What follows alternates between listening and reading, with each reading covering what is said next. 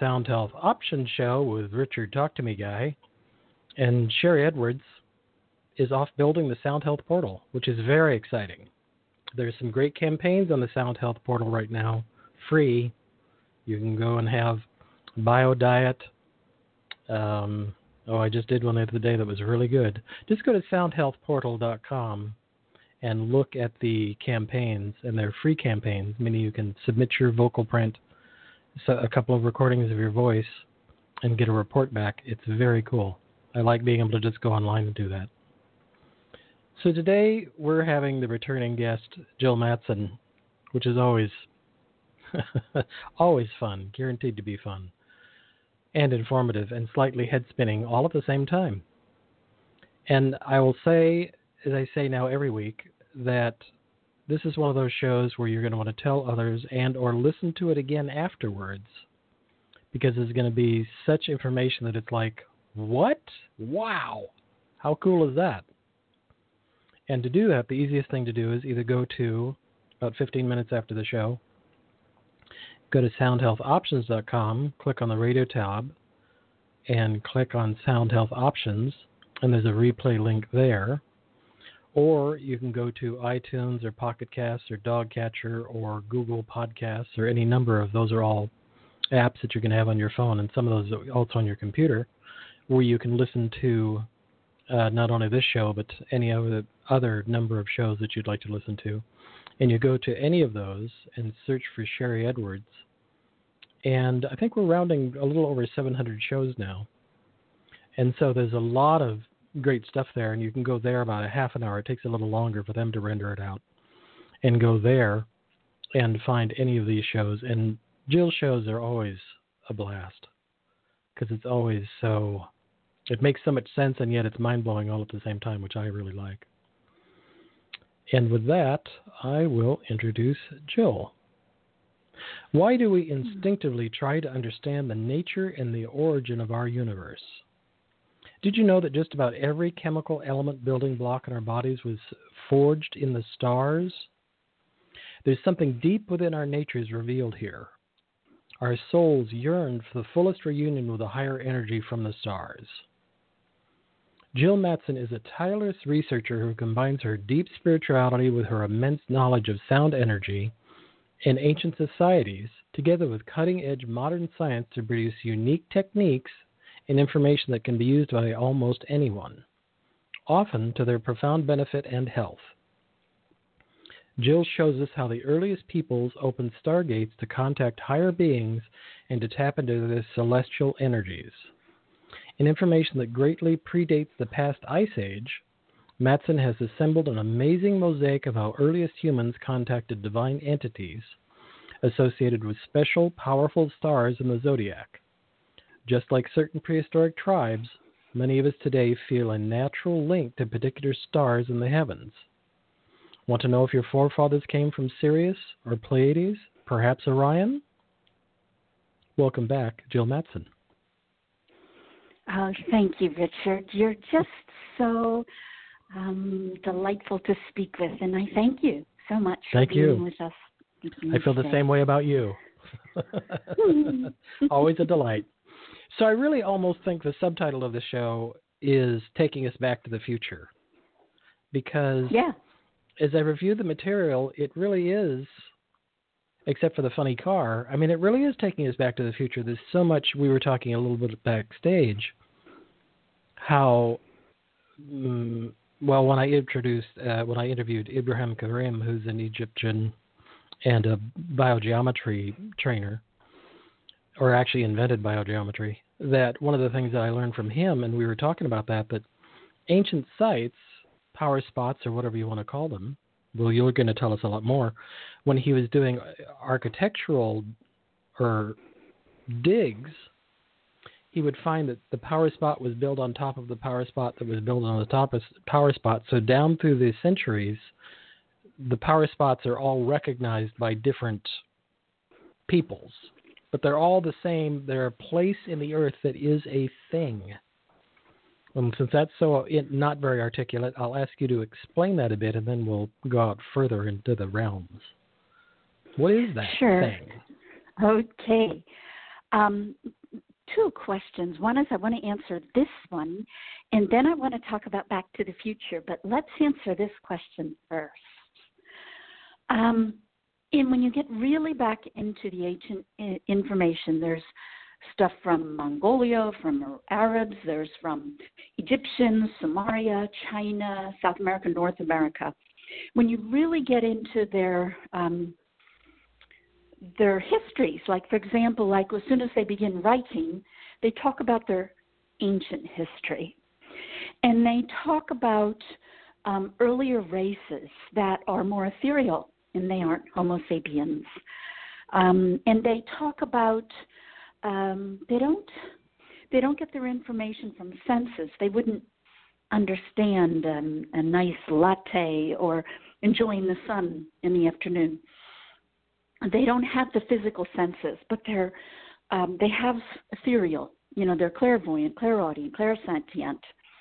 And so, like even their energy sources, it's going to be chi. It's going to be from seeds. It's going to be from life force.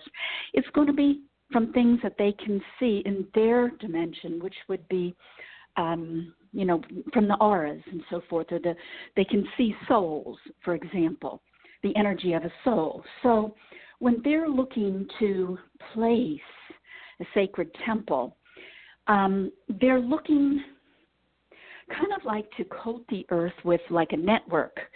And by raising the energy on this network, the whole thing gets raised. In earlier times, and this is science, the magnetic energy, I mean, way earlier, the magnetic energy of the earth would have been stronger, and the air would have been a little bit um, thicker, foggier in these early pre human races. And um, they would um, for example, travel on ley lines. I think that's that's a magnetic current coming from the Earth. NASA recognizes them now. They're they're they're a real thing, and that would probably be where the um, stories about witches came from. People riding the ley lines. So um, these they were very well aware of um, energy sources within Earth. Now we do that today with coal and oil, oil, et cetera, et cetera we're using like inert, and they they use like different sources of um, energy. And with this kind of whole way of life, not understanding our way of life, of course, they would pick all the great intersections on the earth of as many um, intersections of these magnetic ley lines, whatever you want to call them, um, as possible. And that's where the temples are located.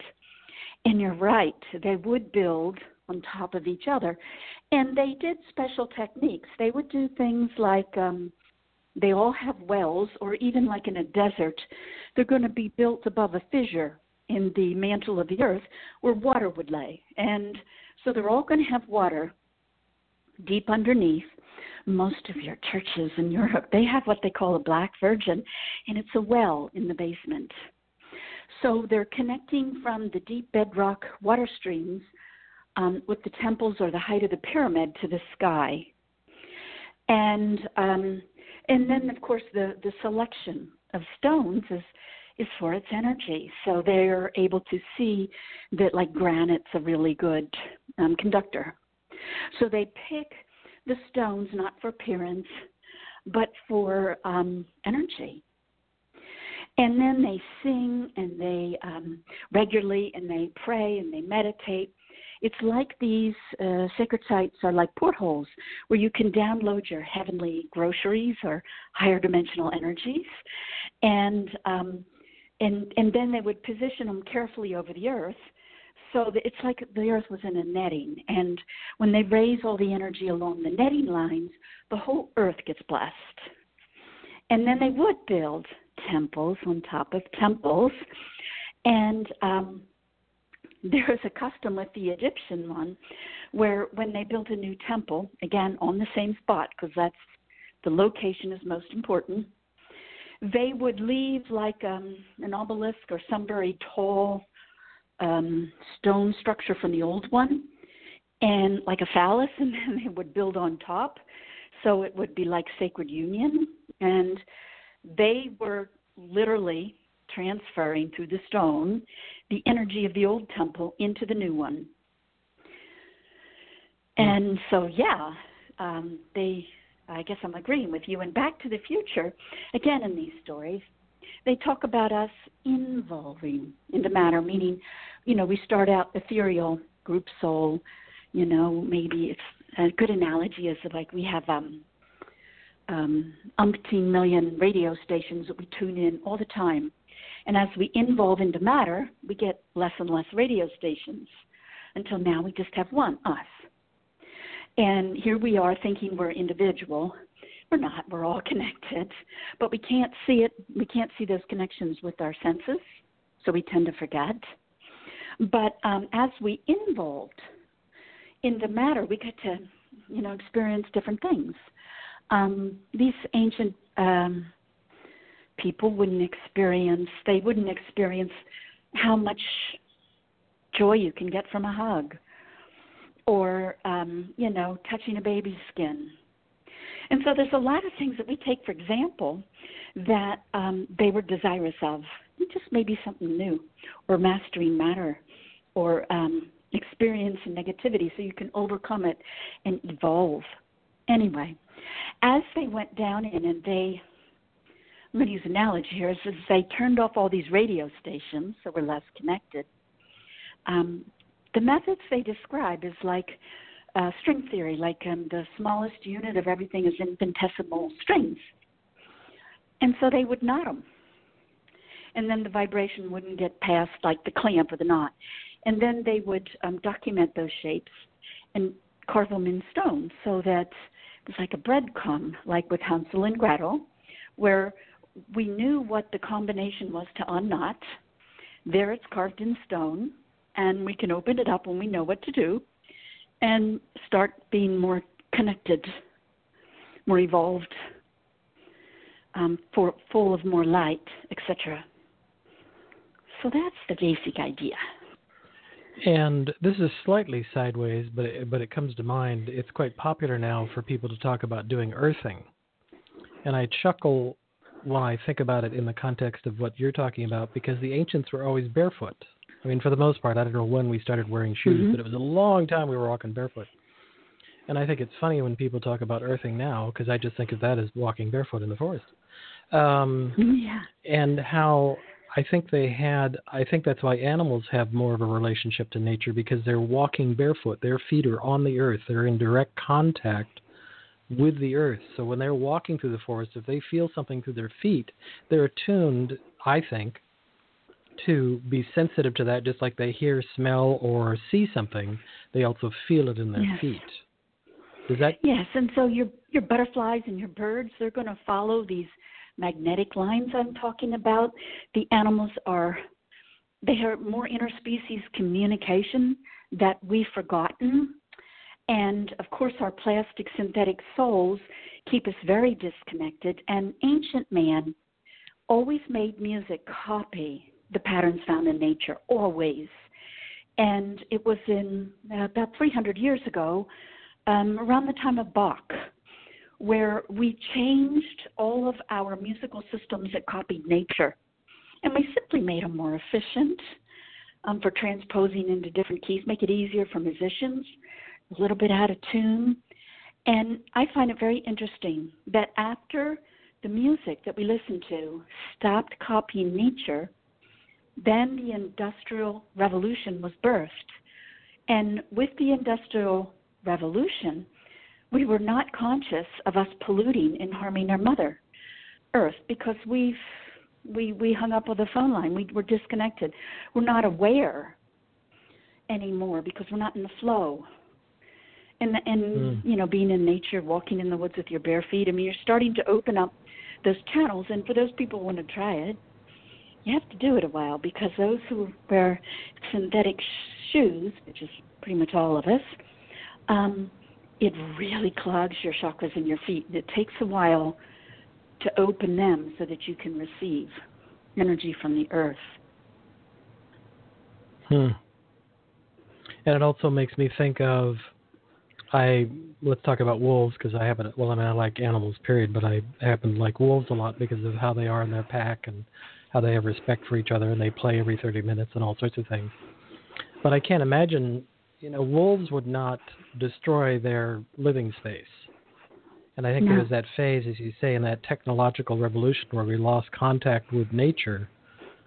I, I don't know of many other mm-hmm. species that would that would go out of their way to destroy where they live or to damage yeah. let me put it that way to damage where they live because to them that's where they live why would you do that yeah. that makes no sense and that seems to me to yeah. be part of the disconnect you know i don't know if it's directly related to having plastic souls but it seems part of the disconnect of why would you do that yeah it is well because you're you're not conscious and um, not only are you not conscious, you think you're all alone. So you think you can um, do this, build an industry and make more money, and maybe even employ people.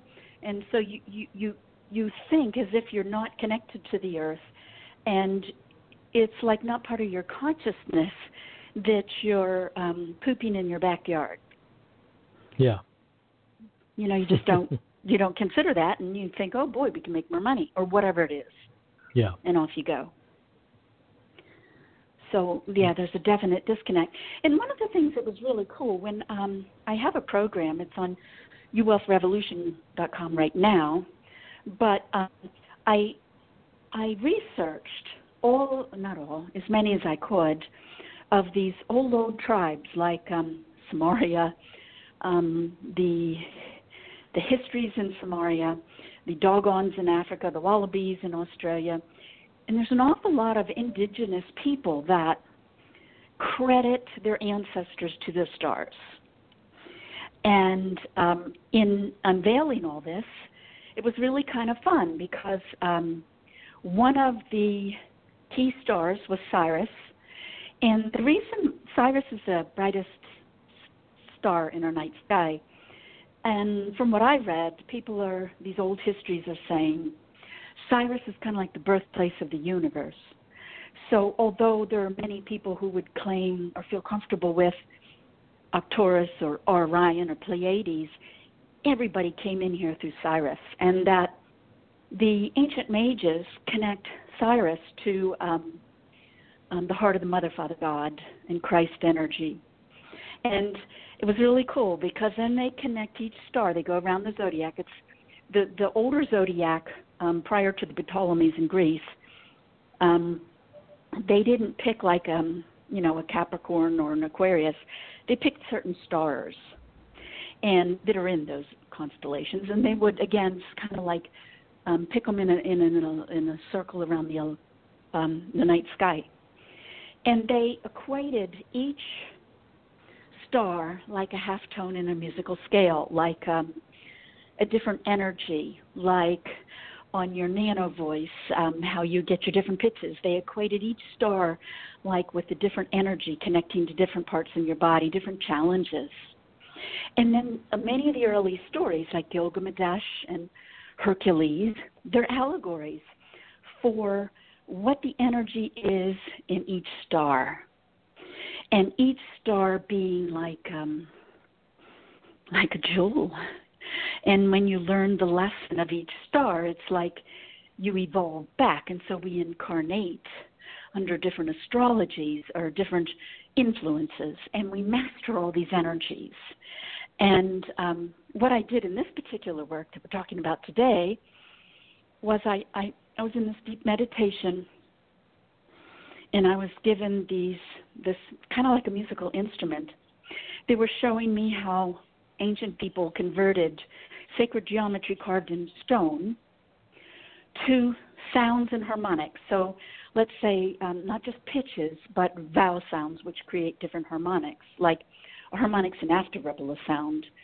So A, E, they're the same pitch, same frequency, but E sounds higher.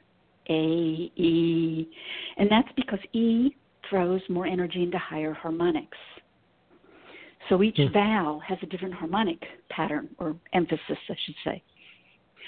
So anyway, um, they told me to, um, or suggested that I um, take some of these ancient symbols and signs and start to convert them to sounds for like portal openings for um, things to listen to during meditation to open up um, to open up to receive higher energies. In specific, with the stars, um, uh, what I got was that you have chakras way above your head, and um, they are the same frequency as different stars, and they have resonance with them. So when you kind of open up that chakra, you allow to receive that higher energy. Hmm. And um, kind of a cool idea. That's a great idea. And do you think that our do you think that our cells retain memory, uh, ancient memory, and perhaps they once you play those particular tones that they vibrate to that and go, "Oh, that's really familiar. What's that?" or something like that? I think it does. I think it depending on the person and what's going on with them. Um, when we pray to receive, I believe we always receive.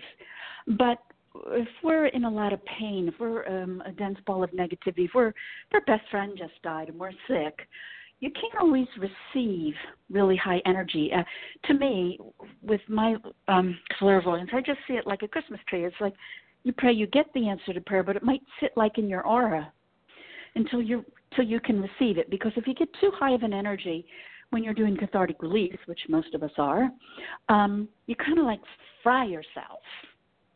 Uh, so um, it, it takes a while to integrate.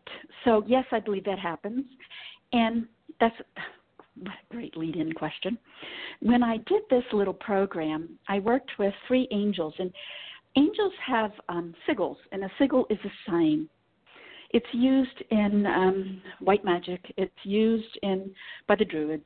It's big with the Egyptians, and the deal is that you know there's a sound and it comes from a shape. Like Sharry can look at the Templar cross and she knows what it sounds like. And I'm talking about a 2D drawing of the Templar cross. This is what ancient people say that they had hearing like she does. And that um, she could, um, let me see, uh, where am I going on this? Um, okay, so, oh, um, where was I headed? Could you help me out? I lost my thoughts. I think we were well. I, we were talking about. I I had uh, the, tossed out the opening question about do our cells have a memory of that sound, and when you play that Ah, sound, they yes. vibrate and come back. There we go. Yes, yes, yes. Thank you.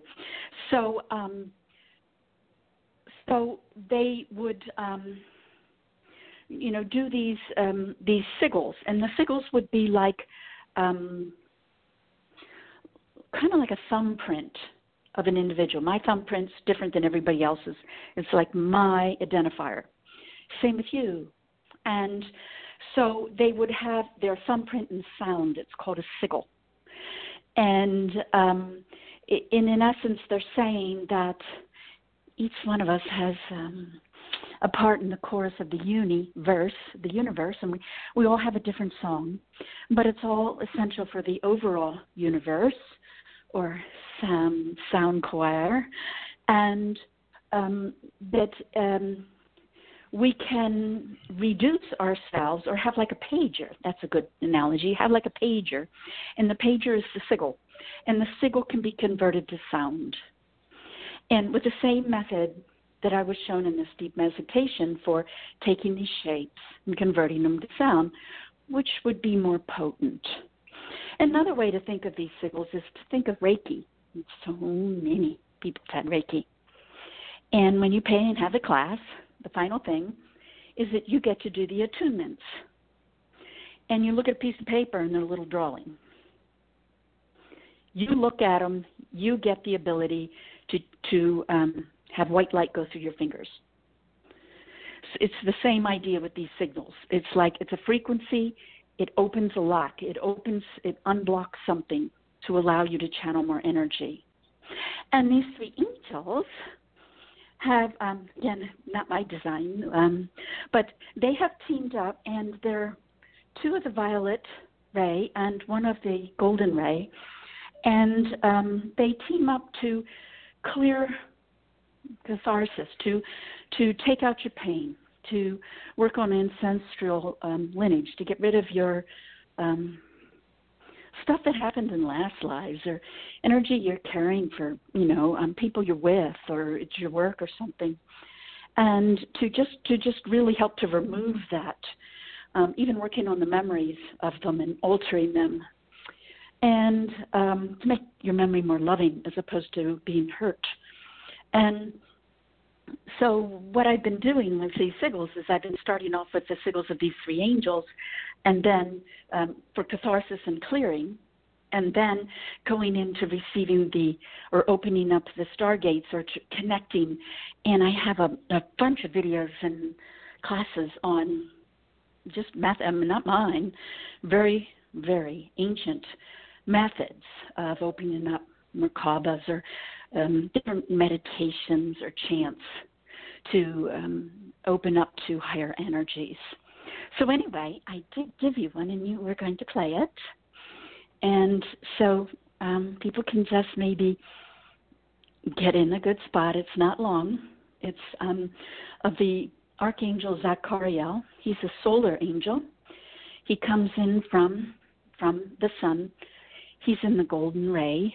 Um, he brings Christ energy, cosmic energy, um, illumination. Uh, he's very, very powerful. Um, I don't know, Richard. What do you think? Should we try it? I think so. I like this a lot. I'll play this. Okay. Everybody just relax and allow.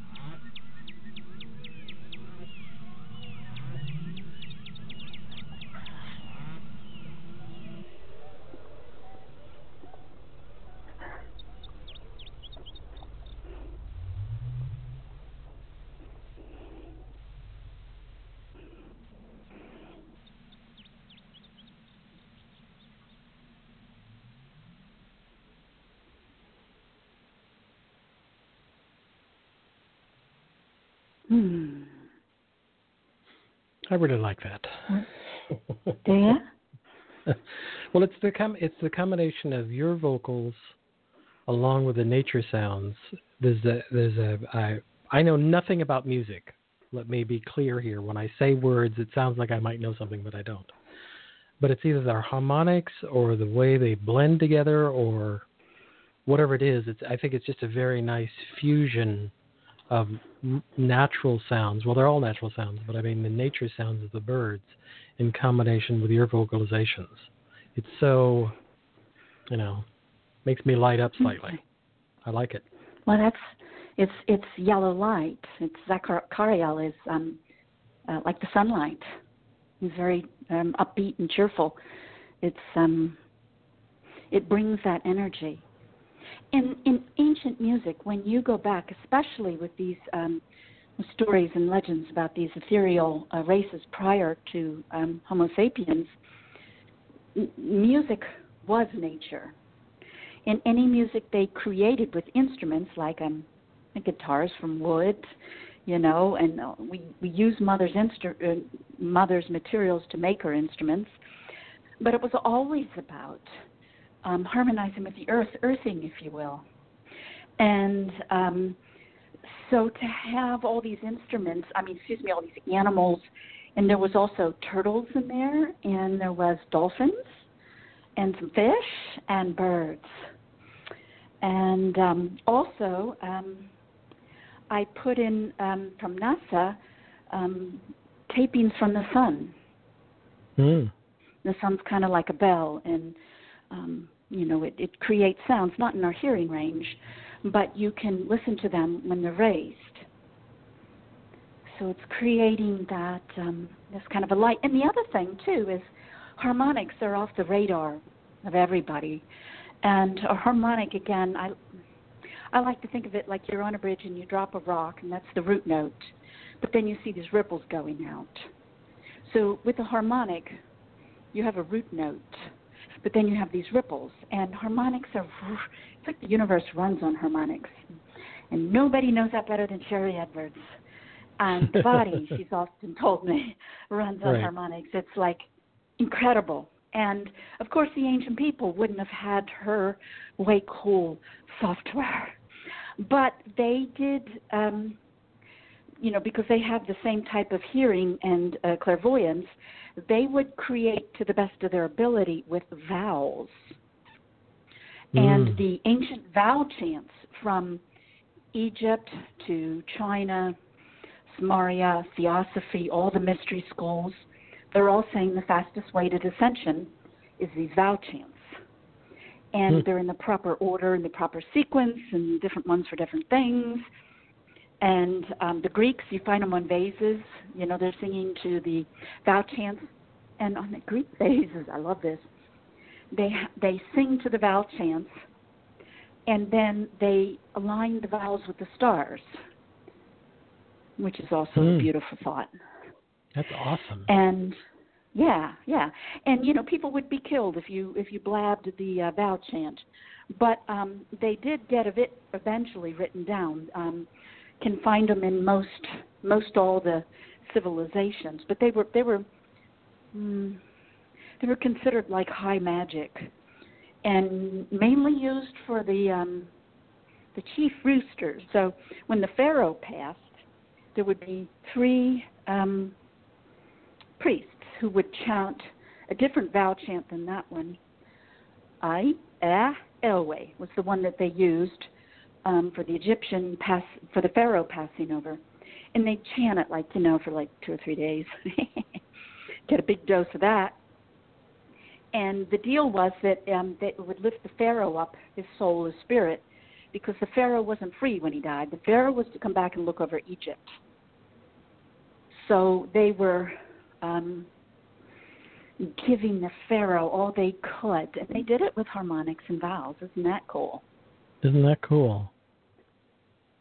That's amazing. And really, now, I, a big part of bioacoustics of Sharry's software is that I think she's unleashed, unlocked, discovered, um, you know, many of these secrets about harmonics, Mm-hmm. and that's why her stuff works so good. Yeah. One reason. Gets it from all sorts of different angles. Now I'm I'm gonna we're gonna take a short break and hear a word from our sponsor, and then I have a follow up question. Hold on just a moment. Mm-hmm.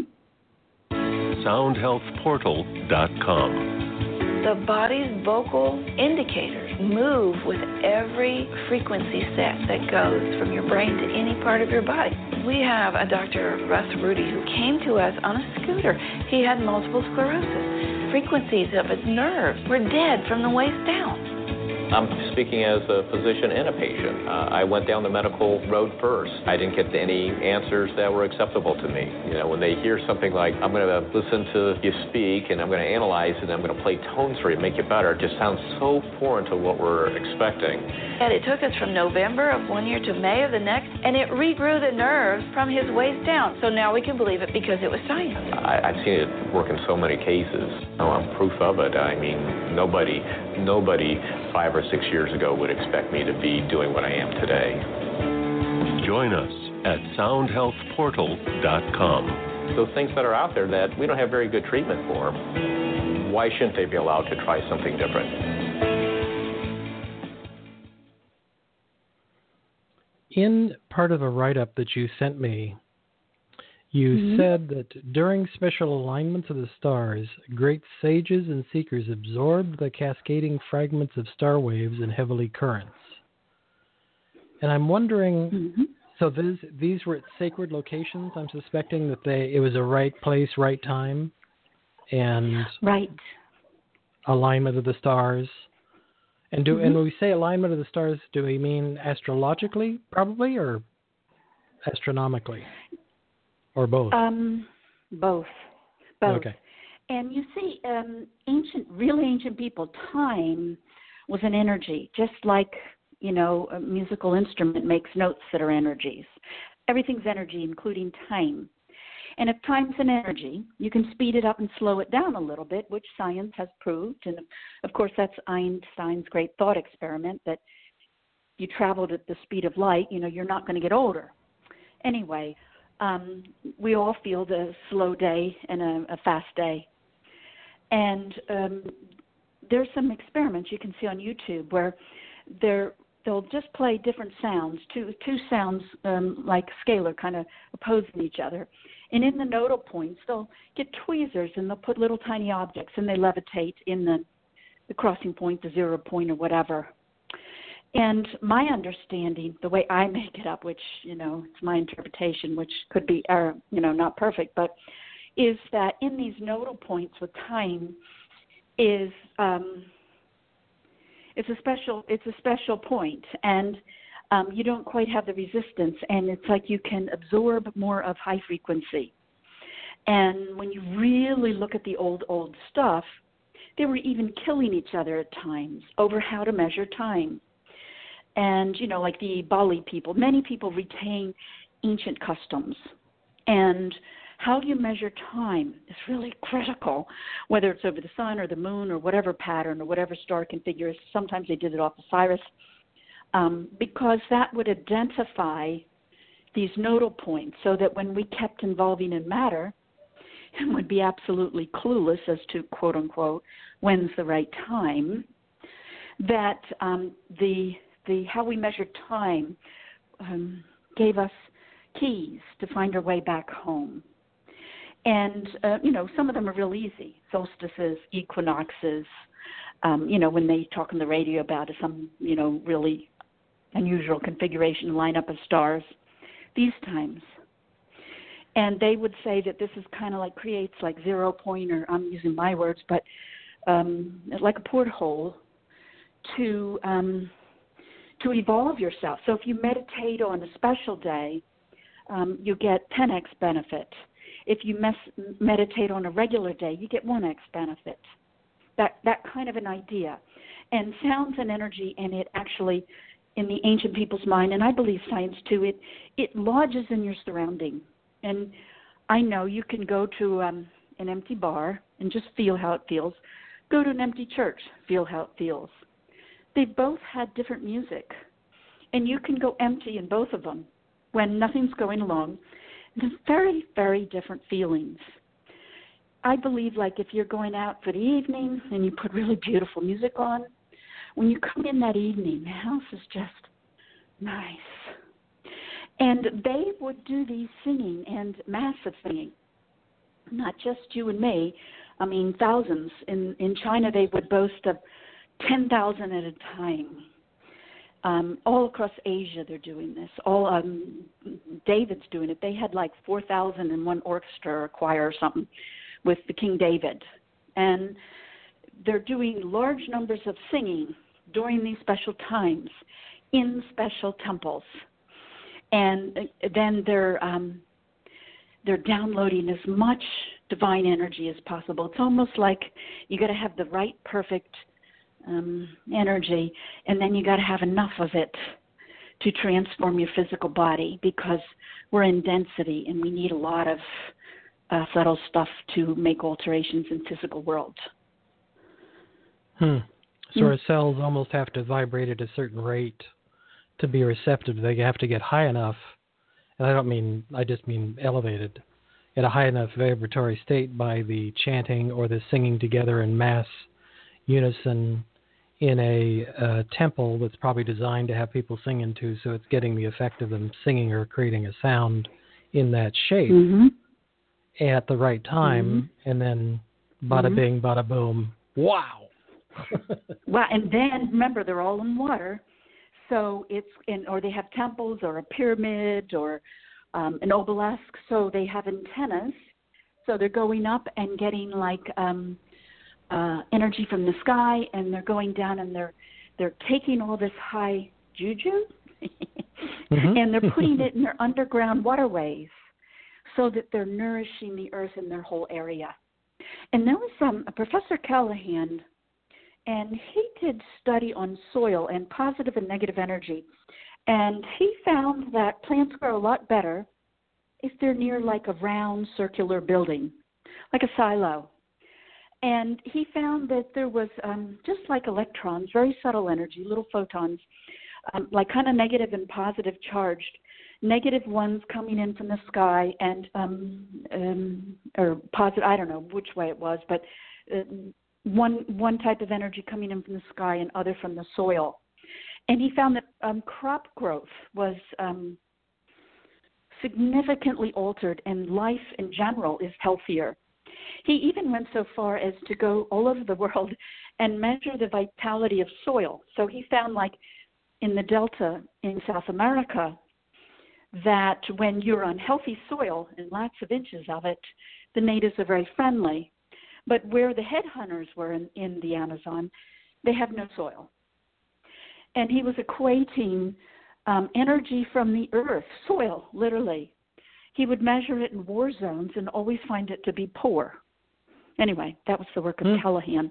But but kind of the it's a little bit of an offshoot, but the idea that um, you you when you do this singing, when you do when you have these temples, when you have these energy generators and you you all bond together, become really powerful, do it at a special time, and get this great, powerful feeling that um, it would bless your country, is the idea. The mm-hmm. whole country, even those not attending.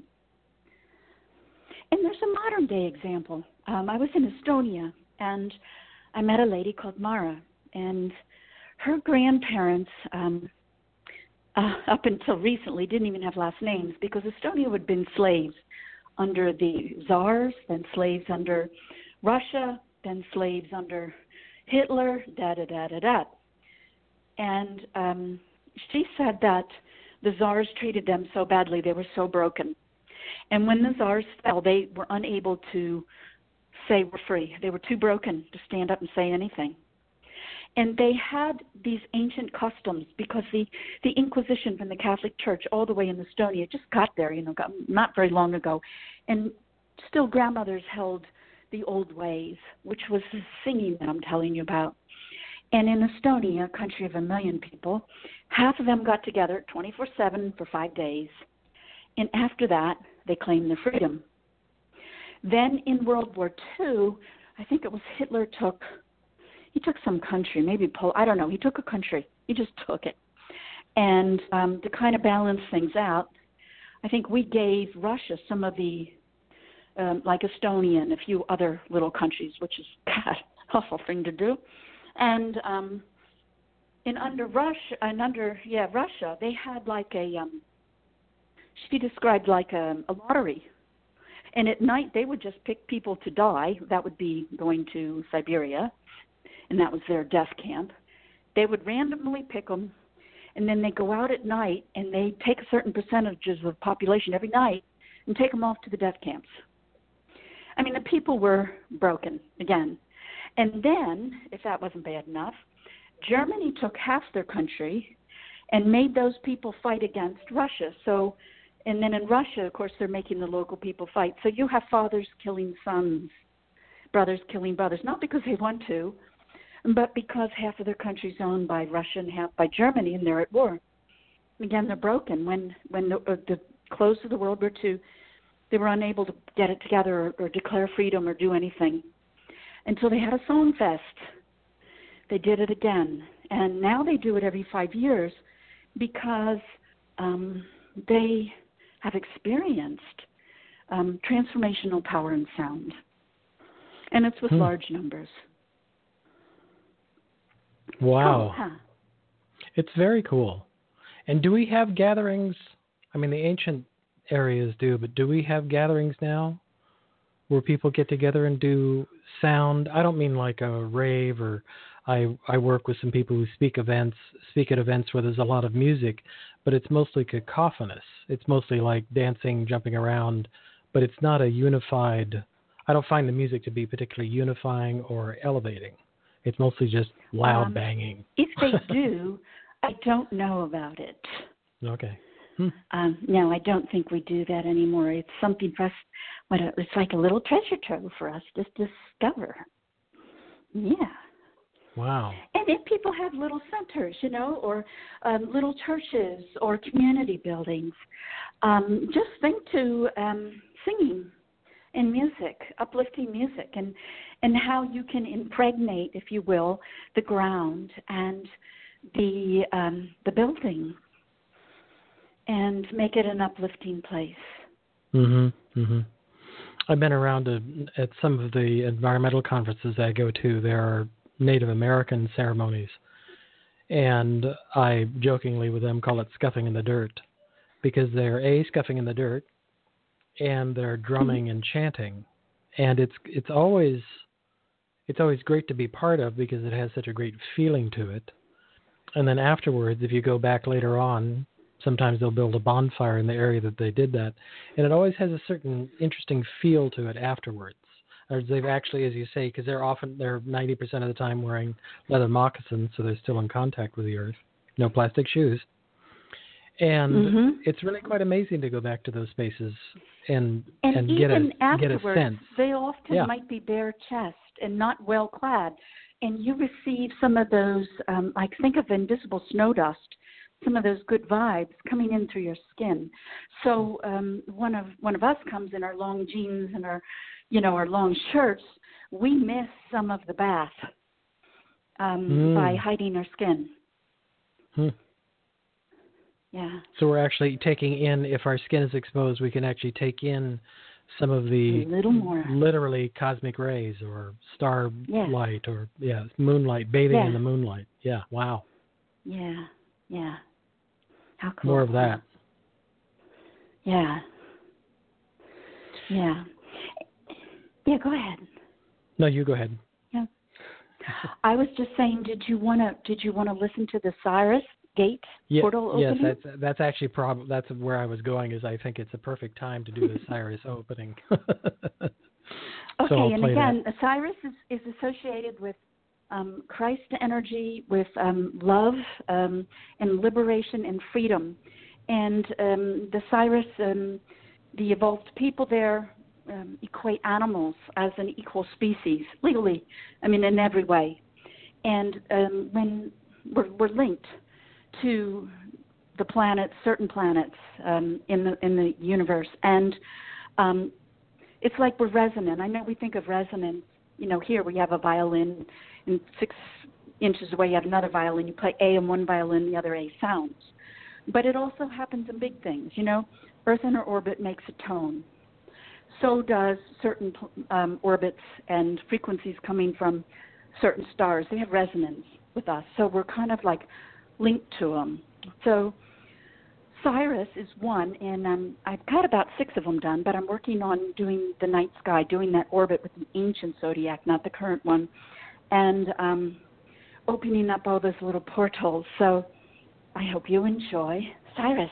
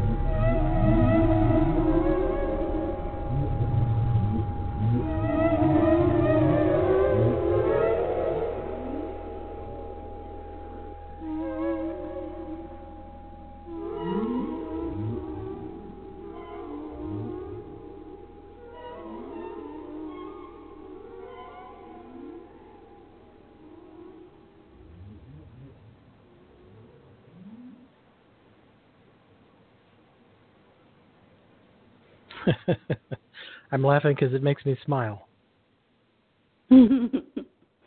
That's really nice. Well, those are both really good. So, so you're going to do. So you're doing more of these. You're doing a full array of what I'll call planets yeah. or energies. Yes, and I've um, I have completed under in my website at my Sound Healing School. I've done the Egyptian um, what they were teaching in the temples, and I did the Sephiroth of the uh, Tree of Life, which is Egyptian in its history. Uh, Moses, being raised as a Pharaoh's son, having access to the holiest of holy secrets in all of the temples, took um, gems from Egypt, and one of them was the Tree of Life.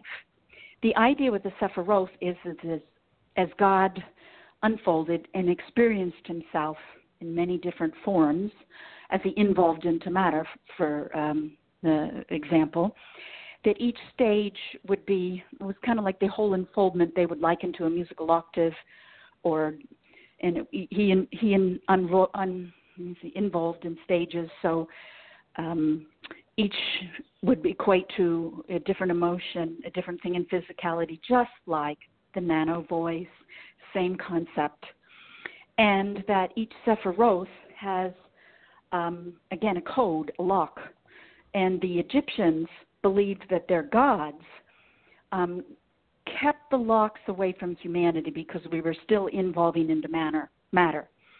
But, but, but, but, each Sephiroth or little circle on the tree of life has a um, an ancient language of light symbol, and I put them in sound to um, start to open up to the higher attributes of God. And then I um, I did another one on chakras, um, again also in Jill's sound healing, Jill's Wings of Light at my sound healing school, um, opening your back chakras and combining them to your front um, mm. to make you more full of light. So I'm really having fun with this idea. Kind of going to town with it, enjoying it. well, and it's so expansive. I know that seems sort of silly to say, but it really is. Um, you know, it's reconnecting us to ancient information, which is still available. It's no longer ancient; it's now current, but it's ancient information that the ancients knew about forever. And we're just like, oh, back wow. Back to the future, dear. Back, back to, the, the future. future. There we are. I couldn't help myself. and are you teaching classes on this yet, or are you developing the work and putting it well, up on your I site? Well, I did the classes on videos, and I okay. um, I did them on videos, and they're exercises like um, the ancient exercises, like in the Egyptian thing, I'm telling you what are the practices from Isis temple or Hathor temple or da da da da da, and then the Sephiroth. And it's the same thing on my on my um, sound healing school. It's mainly the ancient ways, and um, you know, there's a little bit of teaching, and then we go straight into teaching you practices like I would call Reiki a practice, for example, where you allow white light to go through your hands. Now, Isis, Sharry would like this. Isis would do fing- colors out of her fingers. So, like step one for Reiki would be white light out of your hand. But as Sharry knows all too well, sometimes somebody doesn't need white light, they need just red. And in the Isis temple, they would get different colors out of their fingers. And there's stuff like that um, in, in these classes, and then telling you how to do it. And information on all that is available at jillswingsoflight.com? Yes, yes, yes. Wonderful. I'll have to go look around some more. I'm. I'll be listening to more to uh, Zechariah. Well, both of these actually. I like them. I may join them back to back because they're really quite. Um, the ocean sounds. Someday we'll talk about Michael Stocker's work. Uh, Michael Stocker is a bioacoustician and he travels the world. He spent a lot of time in Alaska, but recording uh, underwater creatures sounds. where he, I'd love. that sounds very good. It's it's amazing. It's uh, it's it reminds me very much of the Sirius audio, with that incorporation of the whales and those sounds. Those are the kind of sounds he goes out and hangs out for weeks at a time in a, you know, zodiac on the water and records these creatures and their songs. And and and then he knows what they're talking about he knows what their interactions yes. are, and it's quite amazing that it's so much wow. more sophisticated than I think we have credit for, give them credit for. It's really quite yes. amazing. I would say many of the animals here are more evolved than humans. We think we're in charge, we're the top of the food pile, but I think in a spirit sense, I'm not so sure that's so. I think that's another show. I couldn't agree more. I'm thinking yeah. we're we're not so much of what we think. It's really quite amazing. Right. right. right. Some really of the animals shocking. that we eat are more evolved than us. Yeah. Yeah. Yeah. Wolves. That's Go look so at wolves. Watch them for a while. See what they do. See how they handle it. They they go off into the forest and look at us like, what are they doing? What are they thinking? This is not right. We're out of here. Um, Yes. Well, we're at that Yes. time. I'm I'm I'm amazed to say that we're already here. Where uh, I'll remind oh, people I that you can go. One last sure. sentence. Yes, One please. Oh, no, go ahead. Well, Sharry and I have been working on adding of me um, reintroducing Secret Sounds Ultimate Healing on her work, and adding um, a whole bunch um, in that on taking different processes of bioacoustics and just showing how the same thing was done in this ancient culture and that ancient culture. And it's I think it's really exciting for those people who have been in or serious in bioacoustics. To me, it helped me understand and open my eyes and gave me fresh ideas on ways to um, use this ancient wisdom and directly correlate it back and forth um, with bioacoustics. So, coming up soon sometime. That's very exciting. That'll be very fun. I like that idea yeah, a lot. I think so. Make that so. Oh, it's Sharry's Number idea. one. Yeah. Okay. All right. Well, between the two of you, that's wonderful. Okay. Well, thank you so much, Jill. That was great, Oh, thank and you, as always, faster than I thought. Mhm. We're here already. Wow, that happened fast. Yes. Um, all right, Well, blessings to everybody. Okay. You too. Um, Okay. Everybody have a great rest of the weekend, and we'll see you next week. Bye bye. Okay.